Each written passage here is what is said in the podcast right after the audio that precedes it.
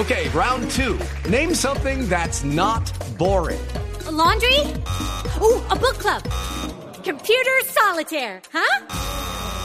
Ah, oh, sorry, we were looking for Chumba Casino. That's right. ChumbaCasino.com has over 100 casino style games. Join today and play for free for your chance to redeem some serious prizes. ChumbaCasino.com. No purchase necessary. Full prohibited by law. 18 plus terms and conditions apply. See website for details. Destino, comida, fiestas, experiencias. Todo esto y más hace parte de Travesía Blue, un espacio en donde le daremos los mejores consejos para que conozca los mejores lugares de Colombia y el mundo. Travesía Blue. Presentan Maritza Mantilla y Juan Casolarte.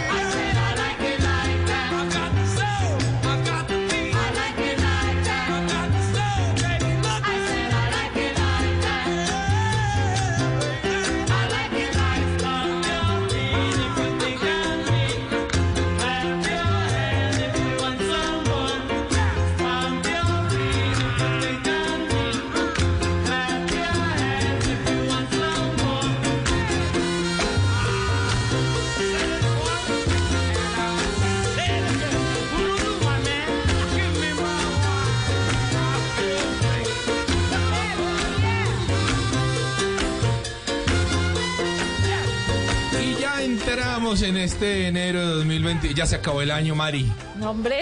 Se acabó el año. Que se acabó, acaba de empezar y acaban de empezar los planes, acaba de empezar todas esas metas, esos sueños que nos vamos planteando para cumplir en este 2022 que esperamos sea un gran año para todos y un año con muchos viajes. Va a ser un año sin lugar a dudas con muchos viajes. Yo soy Juan Casolarte, esto es Travesía Blue y estamos arrancando una horita que le dedicamos a los viajes, al turismo y ahora que estamos en plena temporada de vacaciones y hay tanta gente disfrutando de este país maravilloso que tenemos, Mari. Total, Juanca. Pues como el dólar está tan arriba, muchas personas aprovecharon para hacer planes dentro del país, para recorrer diferentes lugares. Aquí les hablamos de playas remotas que se las dejamos como una opción para que pudieran visitar. Se las hablamos desde el año pasado, los parques temáticos que tenemos en nuestro país parques nacionales, parques naturales que también nos invitan a, a, viajar. ¿Cómo le va usted viajando por, por naturaleza?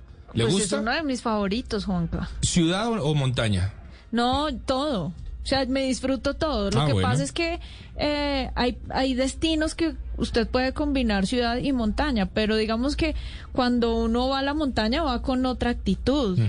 Cuando uno va a ciudad también es como ir programado con el tiempo un poco más eh, mejor coordinado Sí. porque son muchas paradas las que usted hace en un solo viaje, en un solo destino. Sí, es cierto. Mientras que en la naturaleza es un poco más de contemplación, de relajarse, de abrir sus ojos, sus sentidos, prepararse para lo que la naturaleza le, le brinda. Yo siempre he dicho que si usted tiene una pregunta, hágasela a la naturaleza. Ella le va a responder. Lo tengo Hay, clarísimo. hay una terapia tan bonita, Mari, que hacen en muchos lugares del mundo que es abrazar un árbol, por ejemplo. Y me parece que es un buen momento para hacer ese tipo de preguntas que no sé si son para la naturaleza, para uno mismo, no sé si es la conciencia de uno la que está respondiendo, si es algún eh, ser superior en la naturaleza la que eh, pone allí una respuesta en la cabeza de uno, en el corazón de uno, pero es una terapia muy, muy bonita. ¿Usted lo ha hecho? Sí, Juanca, lo he hecho. Eh, obvio, siempre reviso que el tronquito del árbol no tenga hormigas, porque me asusta una picadura. Sí, claro. Entonces Sí, sí, sí, vale bueno. la pena Sí, revisarlo, pero es lindo, es lindo. Sobre todo cuando veo árboles muy robustos, que me dicen que tiene muchos años de antigüedad, pues me gusta imaginarme cuántas cosas, cuántas historias ha visto pasar por ahí. Pues hoy vamos a estar hablando, Mari, con un hombre que ha abrazado muchos árboles. Ajá. Muchos árboles, y no solamente en Colombia, sino para allá en el, en el exterior, porque vamos a hablar de parques naturales, Mari. Qué bueno, De cómo viajar por, por parques naturales en Pero- los Estados Unidos. Ah, bueno. Y de repente, seguramente que vamos a meter alguna cucharadita sobre nuestros propios parques Buenísimo, naturales. me encanta. Así que va a estar buenísimo. Arrancamos hoy. Travesía Blue.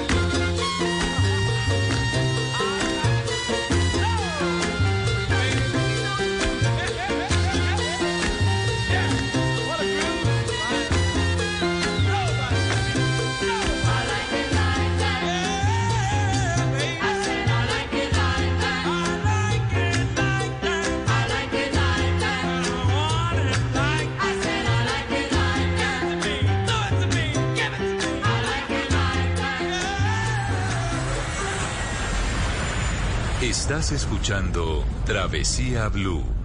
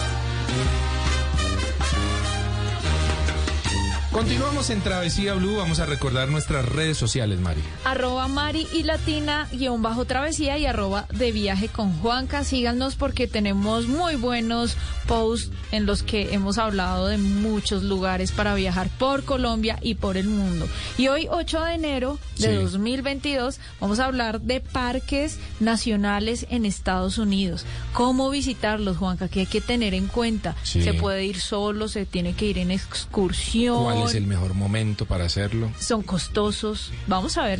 Estamos con Raúl Solarte, el hombre sí que sabe viajar realmente por, eh, por el mundo y ha viajado mucho por parques nacionales naturales. Ahora, fíjese Mari que yo dije ahorita parques naturales de los Estados Unidos y él inmediatamente me hizo una corrección que me parece muy valiosa. Parques nacionales es lo mismo que parques naturales. Bueno, vamos a estar de- descubriéndolo con Raúl. Raúl, bienvenido a Travesía Blue, ¿cómo va todo?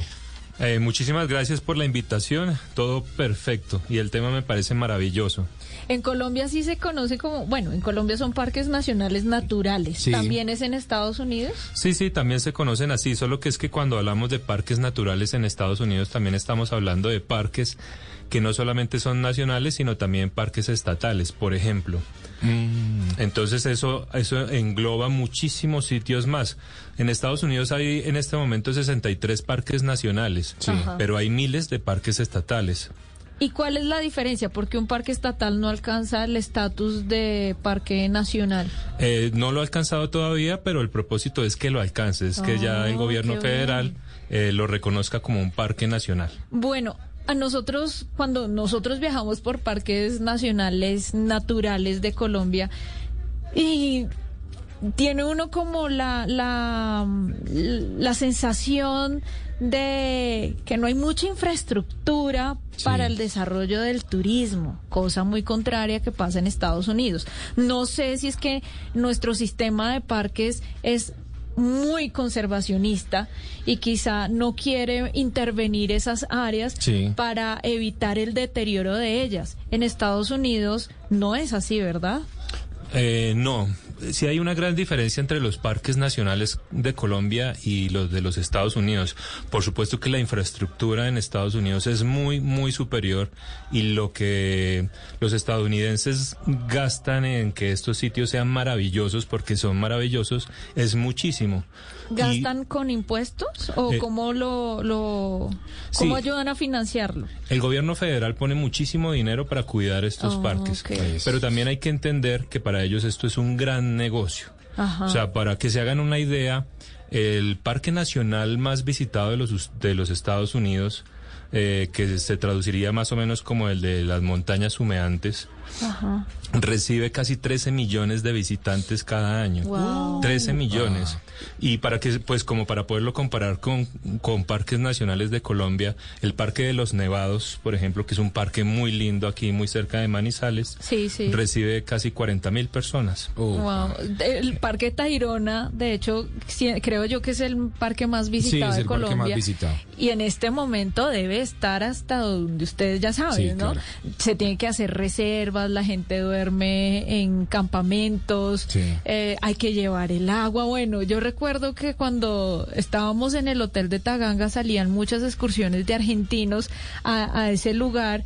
Y volvían un poco como maltrechos, Sí, por decirlo cierto, de alguna sí. manera, porque no está la logística para, para ese tipo de planes. Ahora, no estoy hablando mal de nuestro sistema de parques nacionales naturales que son muy bonitos y que han hecho un trabajo muy bueno en cuanto a organización y conservación, pero digamos que si se compara con los parques de Estados Unidos, pues nos llevan una ventaja amplia. Pero fíjese, Mari, que Raúl dice algo muy importante. Para ellos es, Es un, un negocio. ¿eh? Ahora, ¿qué tiene eso de malo? Pues para mí nada. Es decir, no si usted, sé. si usted, pero Mari, si usted maneja bien el negocio, pues ¿qué tiene No de sé, malo? Juanca, porque piensa usted abrir, poner una pista de aterrizaje en Gorgona. Claro, entiendo ese ¿Cuánto- entiendo cuántos, eso. mata- ¿Cuántos árboles milenarios Claro. tendría que destruir para no, no, que... no, yo no me refiero a intervenir el ecosistema, es que no hay que intervenirlo, pero con seguridad que se puede mejorar las condiciones, la infraestructura se puede mejorar. Y lo que pasa es que uno realmente encuentra parques nacionales en Colombia eh, ay, con muchas carencias. Pues yo siento que son como más guerreritos. Sí, ¿no? total, es total, como un plan más ambientalista. Pero conozcamos la otra cara, la de los parques de Estados Unidos. Raúl, por ejemplo, eh, eh, el tema de cómo se llega a estos lugares. ¿Es fácil hacerlo uno por su cuenta o definitivamente debería viajar con una excursión? No, hacerlo por cuenta propia es lo mejor y es muy, muy sencillo. Mucha gente deja de hacer esto porque cree que es complicado, pero no lo es, es, es una cosa muy fácil. Cuando uno viaja a los Estados Unidos, normalmente está pensando en las grandes ciudades como Nueva York, Chicago, Las Vegas, Los Ángeles, o también está pensando en los parques de atracciones de la Florida, pero Estados Unidos es un paraíso para los amantes de la naturaleza. Sí. Y, y muchos, muchos turistas, muchos viajeros somos amantes de la naturaleza, por lo tanto Estados Unidos es un es un, es un paraíso para nosotros. Es muy fácil visitar los parques nacionales. ¿Qué se necesita? Primero escoger un sitio donde uno quiera comenzar o un parque que uno quiera visitar. Puede encontrar en YouTube muchísimos videos de los parques y ahí uno se hace una idea de a cuál quiere ir. Sí. Mucha gente escoge pues los tradicionales, me refiero por ejemplo al, al parque Yellowstone, Claro. que es un parque muy conocido pues creo que por todo el mundo, especialmente por una serie de, de muñecos animados, el del oso yogi, ¿lo Sí, recuerdan? Ah, claro que sí. Sí. Eh, es también el primer parque nacional de todo el mundo. Ya este, este eh, año ya cumple 150 años de, de creado.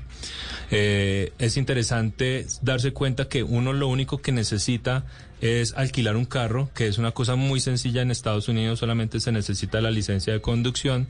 Suele ser muy económico si se hace con tiempo, muy económico. El precio de la gasolina es muy barato, suele ser más barato que, que incluso acá en Colombia.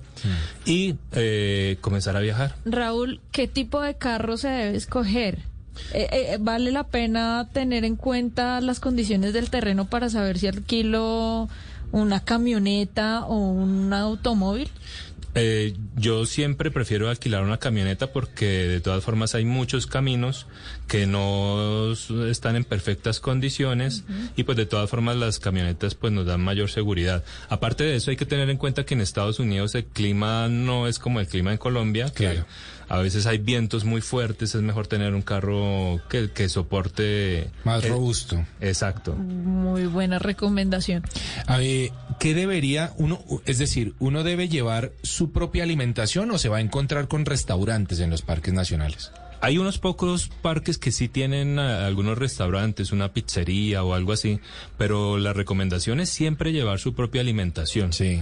Pero hay que tener en cuenta también que la alimentación tiene que estar muy bien guardada, los alimentos Uy, tienen que sí. estar muy bien guardados, porque estas son zonas donde hay muchos animales Ah. que son muy interesantes y que verlos es una maravilla, pero, Pero, que- no verlos dentro del carro, por favor. Sí, Ni dentro del camping. Ni sí, dentro del exacto, camping. sí, exacto. En- Entonces... en- ahí nos estamos refiriendo a los osos, por ejemplo. Sí, es muy común y, y realmente es muy fácil encontrarse con osos en algunos parques como el Yellowstone Ajá. o como mi parque favorito que queda al sur del Yellowstone que se llama el Grand Teton.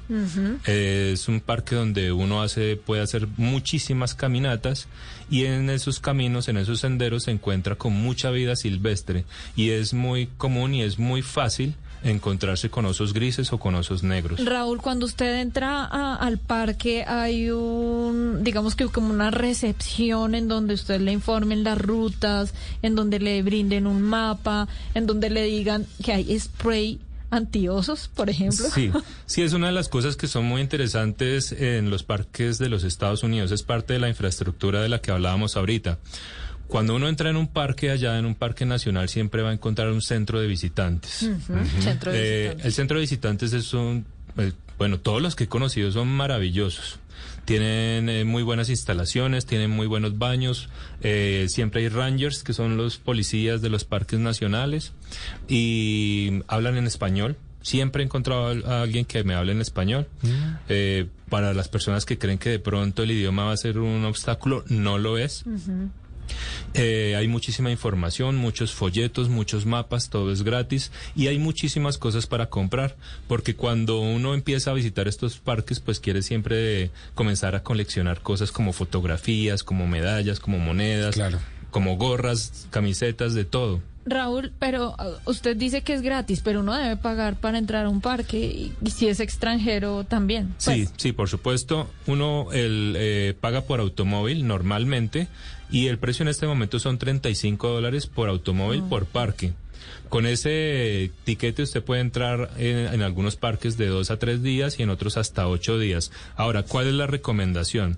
Si uno va a viajar a Estados Unidos y quiere visitar tres, cuatro, cinco parques, es mejor comprar una cosa que se llama el pase anual. Ajá. Y es un pase que cuesta solamente 80 dólares y con eso puede entrar usted el carro a todos los parques nacionales que quiera durante todo un año. Uh, buenísimo. Aparte de eso, que no solamente pueden entrar a los parques nacionales, sino que también pueden entrar a los monumentos nacionales, que, que también están cobijados dentro de este pase anual. Y monumentos nacionales hay cientos en Estados Unidos. Oiga, Raúl, eh, usted habla de unos parques en donde uno con ese pase está dos y tres días. ¿Uno se puede quedar en el parque, en el carro, por ejemplo?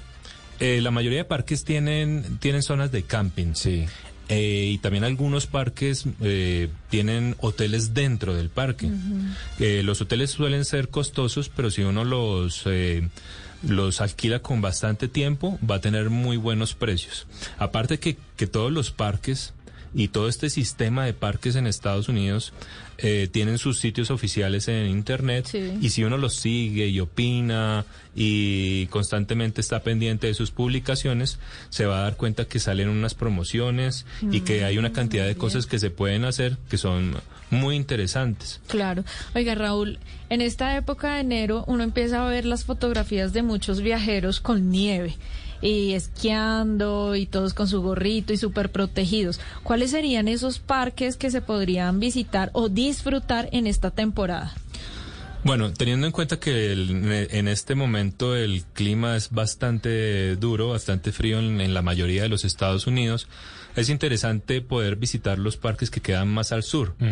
Por ejemplo, eh, hay un parque fantástico que queda en Arizona que se llama el Saguaro. El saguaro es ese cactus tan famoso por las películas que son Claro. altos, que tiene como, como una especie como de brazos. Sí. Sí. En las películas del oeste se ven muchos. Eh, claro, cuando uno va en, en verano, pues alcanza temperaturas de 50, 52 Upa. grados y es muy difícil hacer caminatas o recorrer los senderos.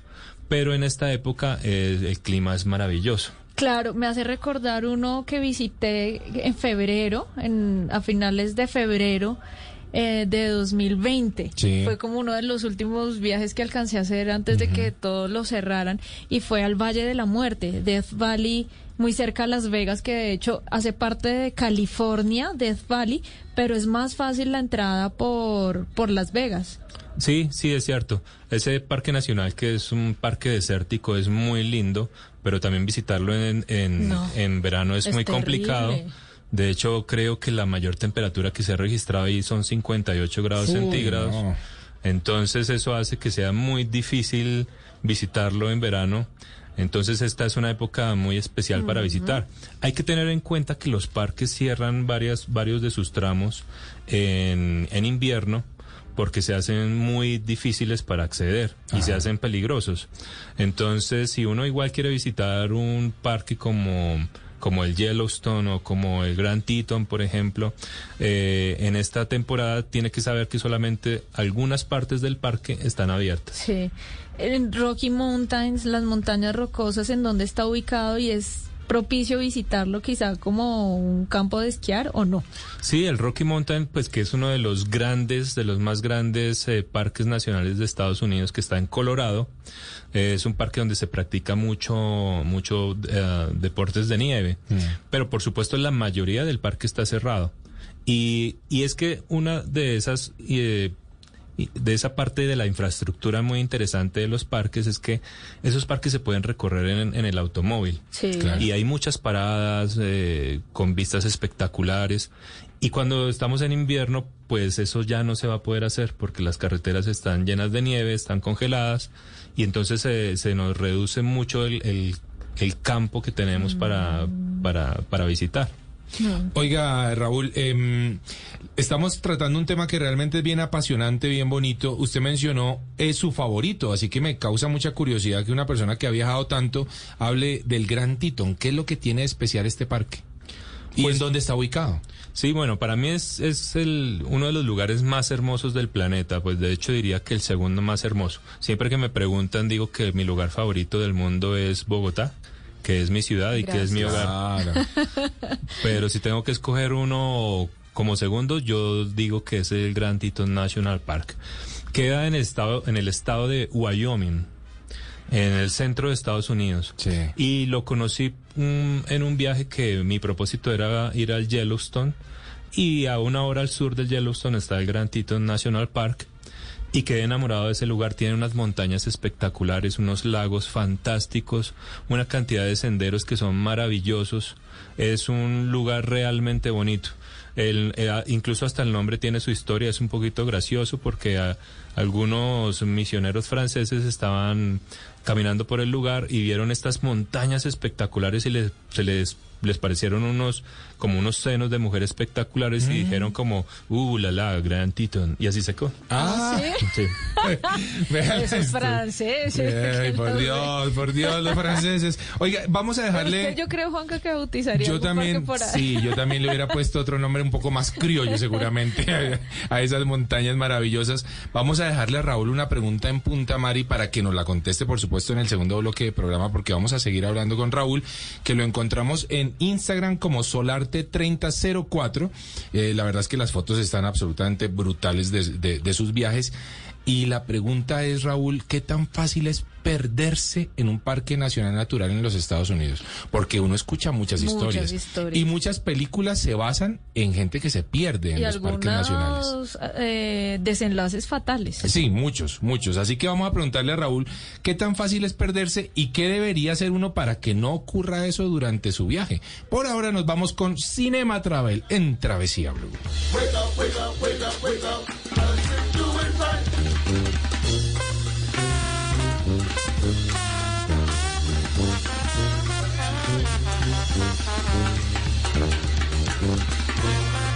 With the Lucky Land slots, you can get lucky just about anywhere. This is your captain speaking. Uh, we've got clear runway and the weather's fine, but we're just going to circle up here a while and uh, get lucky. No, no, nothing like that. It's just these cash prizes add up quick. So I suggest you sit back, keep your tray table upright, and start getting lucky. Play for free at LuckyLandSlots.com. Are you feeling lucky? No purchase necessary. Void where prohibited by law. 18 plus terms and conditions apply. See website for details.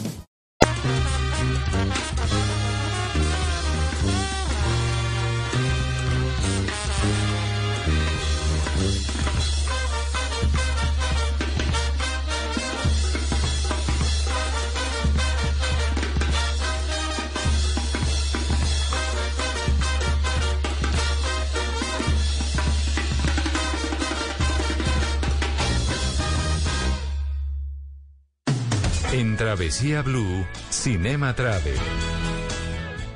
Llegamos a San Andrés, llegamos a San Andrés.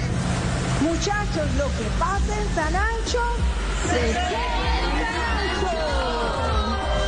Exclusión de once. Ah, me conozco los paseitos. Ahí pasa de todo.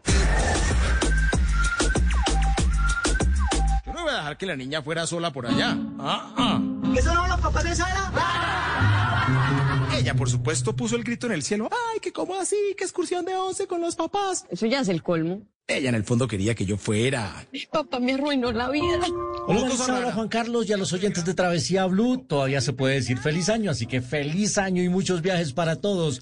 Como los viajes que se han conocido en todas las historias de la tradicional película El Paseo, que llegó a su sexta edición, ya lleva dos semanas en cartelera. Y en esta ocasión, el destino es uno de los lugares más paradisíacos de Colombia, San Andrés, la excursión de once. Así ha sido el paseo que ha dirigido Rodrigo Triana, protagonizado entre otros por Amparo Grisales, que aquí es una abuela fuera de serie. También está Jonales Toro, Chichila Navia, una película que continúa esa tradición de las películas familiares de final de año y que siempre le va muy bien en tono de comedia, escrita por Dago García. Hay que decir que sin duda San Andrés es uno de los destinos turísticos preferidos por los colombianos y por los latinoamericanos. Muchos chilenos, por ejemplo, vienen, conozco a varios amigos que han organizado excursiones desde Chile para venir a las playas de San Andrés. Y del director Rodrigo Triana, hijo del gran Jorge Ali Triana, hay que decir que nació en Praga en Checoslovaquia. Y bueno, resulta que él nació allá porque su papá, Jorge Ali Triana, estudió cine allá. Y mientras estaba estudiando cine, pues tuvo a su hijo y por eso Rodrigo Triana nació en Praga, que dicen algunos es una de las ciudades más bellas de Europa. La recomiendan mucho como destino turístico también. Así que si no han visto el paseo, los invito a que disfruten de esta comedia familiar con Amparo Grisales en esta tradición cinematográfica de final y de principio de año. Feliz año también para ustedes, Marisa y Juan Carlos. Feliz año, Luis Carlos, Luis Carlos Rueda, el hombre que más sabe de cine en Colombia y que esta vez nos lleva a viajar con el paseo a San Andrés. Usted ya le da risa solamente Claro. escucharlo del paseo. Pues sobre todo porque es que Amparo Grisales hace el papel de la abuela, pero pues una ¿En abuela serio? con ese cuerpazo Sí. es muy chistoso, o sea, lo que vi en comerciales me pareció bastante curioso y lo desarrollan, como lo cuenta Luis Carlos, en la paradisiaca isla de San Andrés. Qué bien, qué bien. ¿Sabe, Juanca, que recuerdo algún viaje que hice con mi familia a San Andrés, que muchas mujeres van buscando turismo sexual? Sí, muchas, muchas. Y muchas van buscando eh, simplemente es, eh, ser madres solteras. Eh. O sea, ese es el propósito de muchas mujeres en San Andrés. Extranjeras. Extranjeras, exactamente. Es un turismo que es muy, eh, por supuesto, Polémico. complejo, polémico, pero que ocurre en la isla. Que ocurre Sí, en la pasa, isla. Pasa, pasa con frecuencia y bueno, vamos a ver qué, qué historias curiosas nos deja esta película. Va a estar buena, va a ¿Es estar el buena. paseo qué? Ya van en El paseo cuál? 6. Wow. El paseo Le 6. faltaba la excursión. Sí, claro, y con Amparo de Grisales, de, abuelita, Ay, Amparo Grisales. Oiga, mucha gente puede hablar lo que quiera de ella, pero que se cuida Ay, y que es una mujer divina. disciplinada lo es. Lo es. ¿Sí o no? Yo la admiro mucho. Sí, yo también la admiro mucho. Muchas gracias, Luisca. Continuamos en Travesía. Blue. ¿Esa no es tu abuela? La excursión de 11. 23 de diciembre. Solo en cines.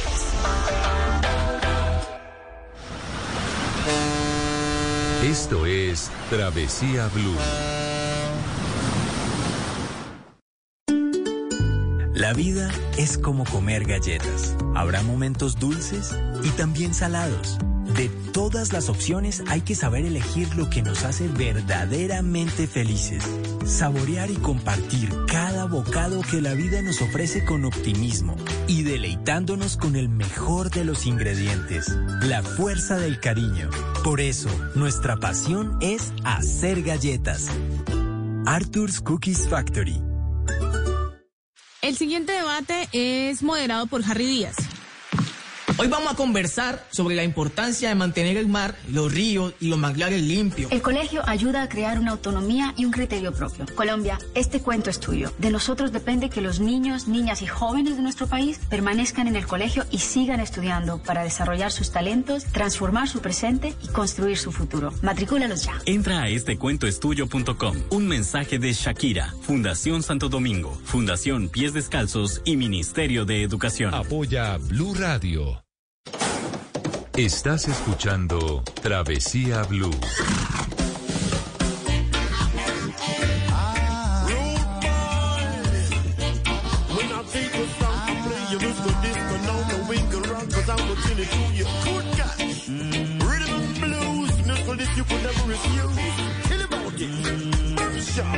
Stop your running around. Right. It's time to straighten right out.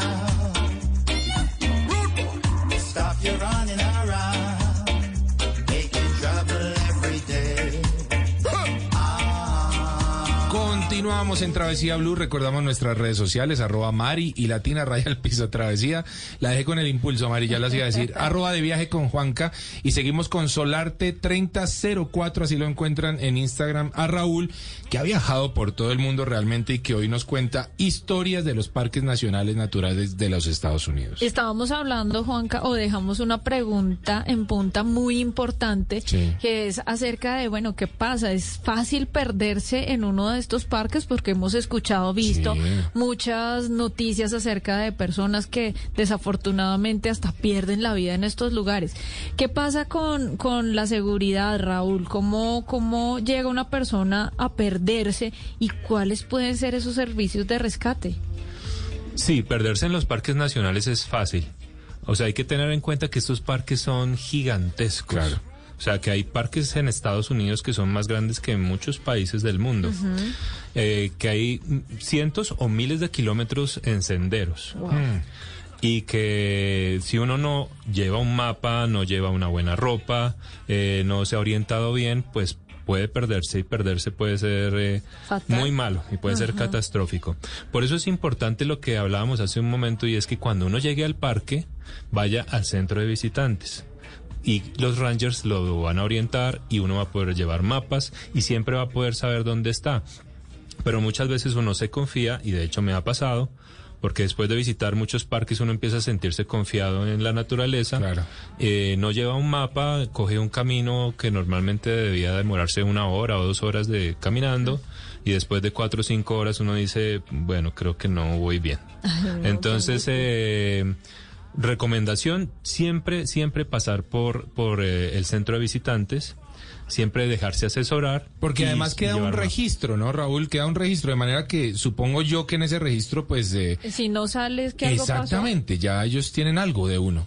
Sí, de hecho, eh, por ejemplo, hay sitios que he visitado en el sur de Estados Unidos donde uno entra y cuando entra le piden que uno llame a alguna persona y que le avise que va a entrar en ese lugar porque puede ser un poco peligroso y que dentro de cuatro, cinco o seis horas vuelva y llame para saber que ya salió. Exactamente. Entonces, si no, si eso no sucede, esa persona tiene que llamar al Servicio de Parques Nacionales que es quien maneja todos los parques nacionales en Estados Unidos, y el servicio se encarga de, búsqueda y rescate. ¿Cómo le hubiera cambiado eso la vida a este muchacho, el protagonista de 72 horas? No, no recuerdo muy bien el nombre pues del, del personaje como tal, pero eh, recordemos que él se fue loco solo eh, a explorar eh, el, el cañón del Colorado y eh, Quedó atrapado quedó en una atrapado, grieta. es- exactamente, en una grieta y eh, su brazo quedó atorado en una roca y él finalmente lo que tuvo que hacer para poder liberarse de eso, porque nadie pasaba por ese lugar, solo él, nadie pasaba durante días,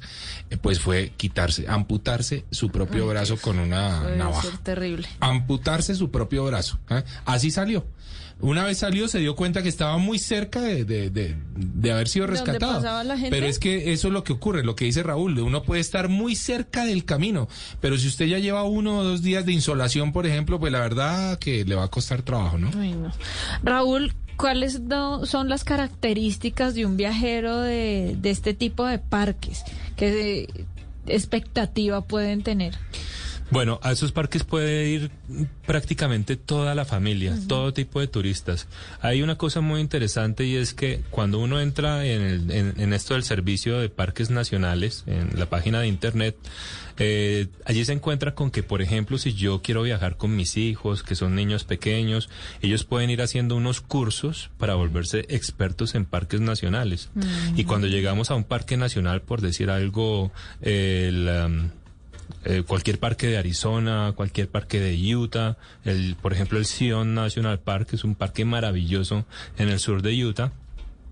Eh, se pueden pasar allí cuatro, cinco, seis días acampando. Los niños son, ah, se convierten en rangers, en pequeños cuidadores del parque y esto pues creo que es una experiencia maravillosa para los niños mientras los papás también pueden acampar allí.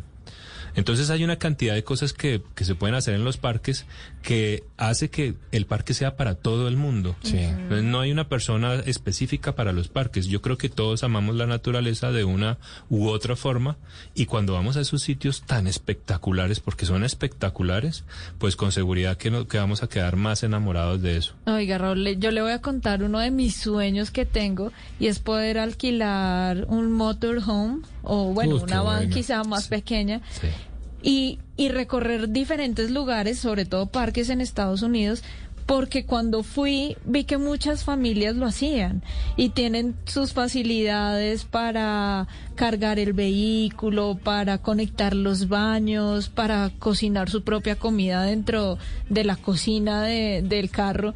Y me llamaba mucho la atención eso, toda esa logística y toda la infraestructura que hay para poder soportar ese tipo de, de carros. Sí, está diseñado para eso. Está lo que nosotros conoce- conocíamos antes como caravanas. Sí, sí, sí. Está, está diseñado gran parte de todo el sistema nacional de parques para que la gente lo pueda visitar de esa forma. Dentro de los parques hay muchos sitios donde usted puede eh, eh, poner su camioneta, poner su van o poner eh, su caravana y pasar allí las noches que usted quiera. Es Claro. muy económico y por supuesto que es muy bonito porque una de las cosas maravillosas de estos parques es pasar las noches allí. Especialmente en los parques de Arizona, de Utah, de California, donde las noches son muy claras. Entonces por la noche tenemos un espectáculo maravilloso en De el cielo. estrellas. Sí. Qué lindo. Oiga, Raúl, al inicio del programa estuvimos hablando de abrazar árboles. ¿eh? ¿Usted lo ha hecho y qué parque nos recomienda para hacer esa práctica, por ejemplo? Eh, sí, sí, abrazar árboles, bueno, todo esto que, que se conoce como earthing, como una especie como de medicina, donde nos involucramos con la tierra, con la naturaleza, con el sol. Eh, me parece también maravilloso, una práctica maravillosa. Y hay muchos lugares increíbles para hacerlo. Eh, yo recomendaría mucho para un viajero que quiera comenzar a viajar por los parques nacionales de Estados Unidos, que podría comenzar a hacerlo, por ejemplo, en California. Llegar es fácil, eh, se llega a Los Ángeles, eh, a San Francisco. Y los parques son muy cercanos, están muy accesibles, se pueden recorrer prácticamente todos en automóvil. Y aparte de eso, allí tenemos un parques como el Sequoia National Park, donde están estos árboles gigantescos Divinas. que miden, hay algunos que miden más de 80 metros de alto, o Ujú. sea, 25, un edificio de 25 pisos, que tienen diámetros de 13, 14 metros. Y por supuesto que estuve allí tratando de abrazar árboles. Yo creo que se ve uno un poquito gracioso, hasta ridículo, tratando de abrazar un, no edificio. Sí, es abrazar un gigante. Sí. Hay lugares en donde eh, tengo entendido que hay un, un árbol, una secuoya, la que la abrieron para que los carros pudieran pasar. Sí, sí, los árboles son tan grandes que pues algunos se han caído sobre la carretera y pues en vez de, de, pues de quitarlos, pues estos, estos servicios de parques nacionales que aprovechan todo para el turismo, lo que hacen son túneles dentro de esos troncos. Ajá. Y entonces ahí se puede dar uno cuenta del tamaño de estos árboles. Incluso pues, eh, uno también se encuentra allí con muchos grupos de personas que practican esto como el earthing. Y entonces grupos de 20, 25, 30 personas rodean un árbol y lo abrazan. Todos están ¿Descalzos? descalzos, sí, Ajá. todos están descalzos porque se, eh, pues este tipo de medicina eh, dice que estar descalzo y en contacto con la naturaleza de esa forma es muchísimo mejor. Raúl, eh, lo que hablábamos al principio de si uno le hace una pregunta a la naturaleza, seguramente ella le va a devolver una muy buena respuesta de vuelta. ¿Usted qué opina de eso? Pues me parece muy bonito lo que dijeron, sí. De hecho, yo entiendo que muchas veces uno tiene muchísimas dudas en la vida y no sabe cuál camino tomar. Mm, Recuerdo que hace muchos años y mm, precisamente en uno de los viajes encontré a alguien que me dijo, en uno de los viajes a los parques nacionales, Sí. encontré a alguien que me dijo que cuando tuviera una duda, eh, siguiera el camino del corazón, no de la mente. O sea, que no me fuera por la razón, sino por la emoción. Y yo creo que esa siempre es la respuesta de la naturaleza. Cuando uno está en contacto con la naturaleza, lo que hay es una emoción palpitante, vibrante, inmensa. Y eso, todo eso es lo que nos regala este contacto y estos viajes con la naturaleza. Y eso que dice Raúl es bien importante porque también uno tiene que desconectarse en esos lugares, me refiero a no estar distraído con Claro. cosas como teléfono, eh, noticias, porque es en ese momento en donde la mente necesita estar despejada para escuchar esa respuesta que uno necesita. Sí, es que estar, estar en contacto con la naturaleza es algo que yo creo que la mayoría de seres humanos hemos olvidado. Y, y es algo que es, que es maravilloso para, no solamente para la salud física, sino también para la salud mental. Estamos tan llenos como de ruido, Sí. el ruido de la ciudad, el ruido de- del quehacer diario, el ruido del trabajo. Y cuando uno puede retirarse un, un día, dos días, una semana a estos parques fantásticos, la vida cambia y las emociones cambian. Entonces, Raúl, vamos a hacer un pequeño resumen para nuestros oyentes de la guía más práctica para poder visitar parques nacionales naturales en los Estados Unidos. Lo primero es investigar, ver por internet cuál es el destino al que quiero ir. ¿Es así? Sí, sí, correcto. Después de esto, entonces, eh, calcular quizá mis, mis, mis gastos, lo que voy a necesitar, el auto que debería eh, tener para visitar este lugar. Sí, es lo segundo que hay que hacer, mirar, eh, alquilar el carro, alquilarlo con tiempo. Sí. Porque esto va a hacer que todo sea muchísimo más económico. ¿Es mejor alquilar el carro en Colombia o en los Estados Unidos? A mí siempre me ha salido mejor alquilarlo desde Colombia. Siempre me, me he ahorrado una buena plata alquilándolo desde acá. Una vez se llega al Parque Nacional, hacer el registro correspondiente y dejarse guiar y tener los mapas del lugar. Sí, tener siempre un mapa del lugar es importantísimo para no irse a perder. Y, y no ir a correr, porque pues no es el objetivo. Uno muchas veces dice, bueno, voy a California, en California hay ocho parques nacionales, los voy a conocer todos ya que están todos cerca y dentro del mismo estado. Eso no es necesario. Si ustedes, en, en California hay un parque muy famoso que se llama el Yosemite, y- Yosemite. Sí. Eh, si, si uno quiere ir a, a conocer este parque, pues con, con conocer ese solo parque está bastante bien. Uno puede pasar ahí tres, cuatro días y lo va a pasar fantástico. De pronto si puede ir a otro parque, fantástico, pero no ir a correr, porque no vale la pena.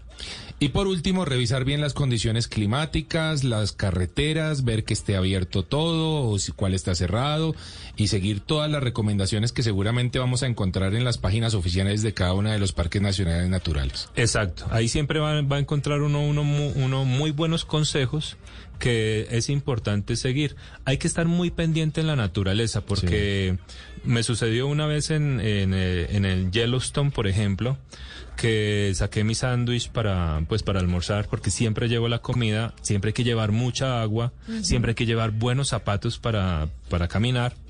Eh, y no me di cuenta y pues de algo que, que estaba sucediendo a mis espaldas. Cuando veo que un ranger se me está acercando muy lentamente, me pareció gracioso y me dice a qué velocidad puede correr. Y yo, ¿por qué? Y volteo a mirar y, y tenía unos 10 o 12 bisontes como a 10 metros no más. Nunca los vi. Nunca los vi. Yo me senté a comer en un tronco. Entonces, entonces hay que estar hay que estar hay que estar muy pendientes de, de la naturaleza cuando estamos en ella porque hay cosas que no podemos manejar y que no podemos controlar. Oiga, qué buena anécdota, Ana. Buenísima. Raúl, ¿alguna vez vio algún animal extraño, alguna cosa que, que le llamara la atención, quedó atrapado en algún lugar?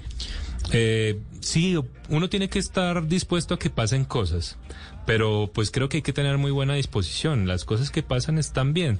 Sí, me he encontrado osos varias veces y de hecho en dos ocasiones me he encontrado la mamá oso con dos ositos.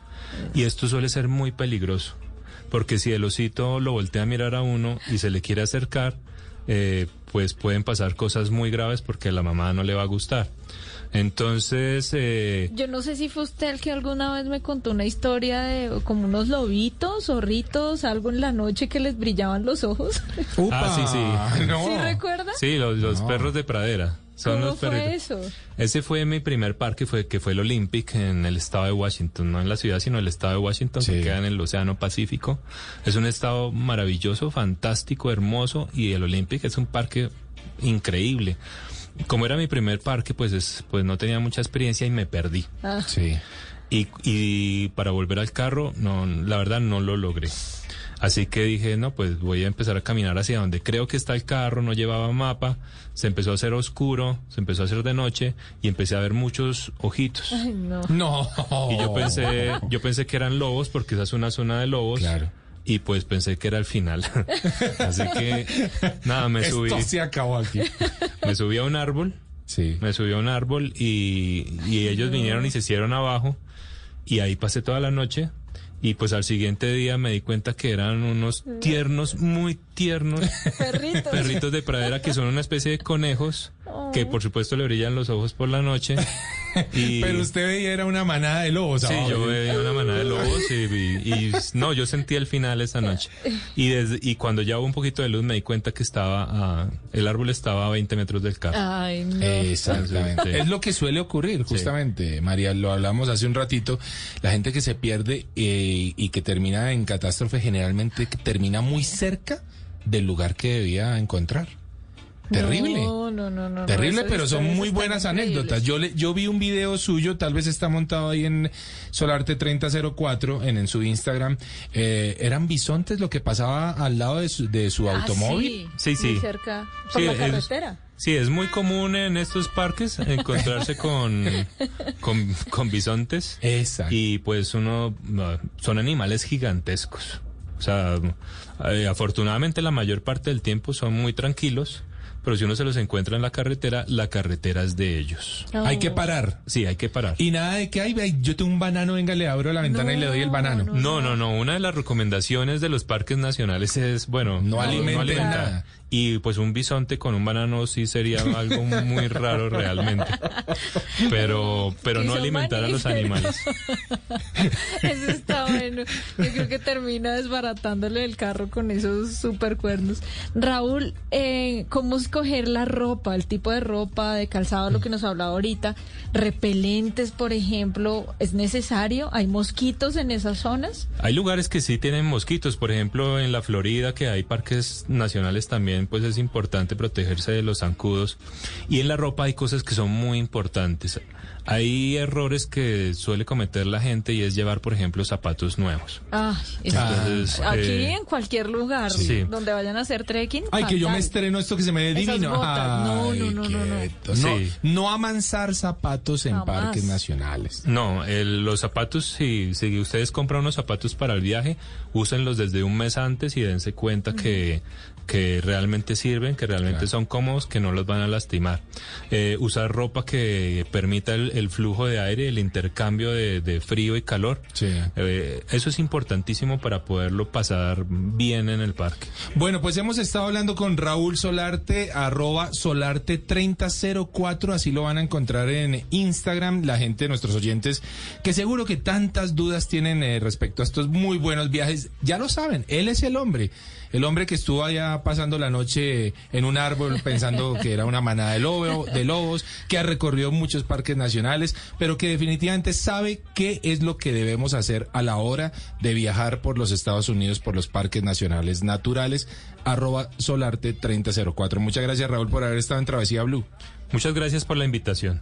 Bueno, Mari, Listo, Juan. quedamos empapados. Pero antojadísima. Lo que le digo, ahí está pendiente mi sueño por cumplir. Alquilar ese motorhome e irme a recorrer parques. 59 son los parques nacionales naturales de Colombia, que también muy valen y mucho la pena. Esperemos Yo he que algún- recorrido mucho. Sí, claro. Deberían darme un premio por haber visitado ¿Y por qué tantos. un Ya está pidiendo Por premio. reconocimiento. Premio por haber visitado parques nacionales de naturaleza, dame el favor. Pero bueno, ojalá que los convirtamos en esto en centros de turismo, por supuesto, responsables. Ajá. Y eso hace parte de todo. Chao, Mari. Chao, Juanca. A nuestros oyentes recuerden que la vida es un viaje maravilloso. Ustedes continúen con nuestra programación habitual en Blue Radio. Nos escuchamos en ocho días. Chao.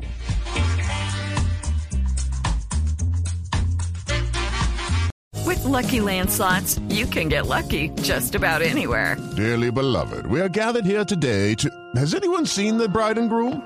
Sorry, sorry, we're here. We were getting lucky in the limo and we lost track of time. No, Lucky Land Casino, with cash prizes that add up quicker than a guest registry. In that case, I pronounce you lucky.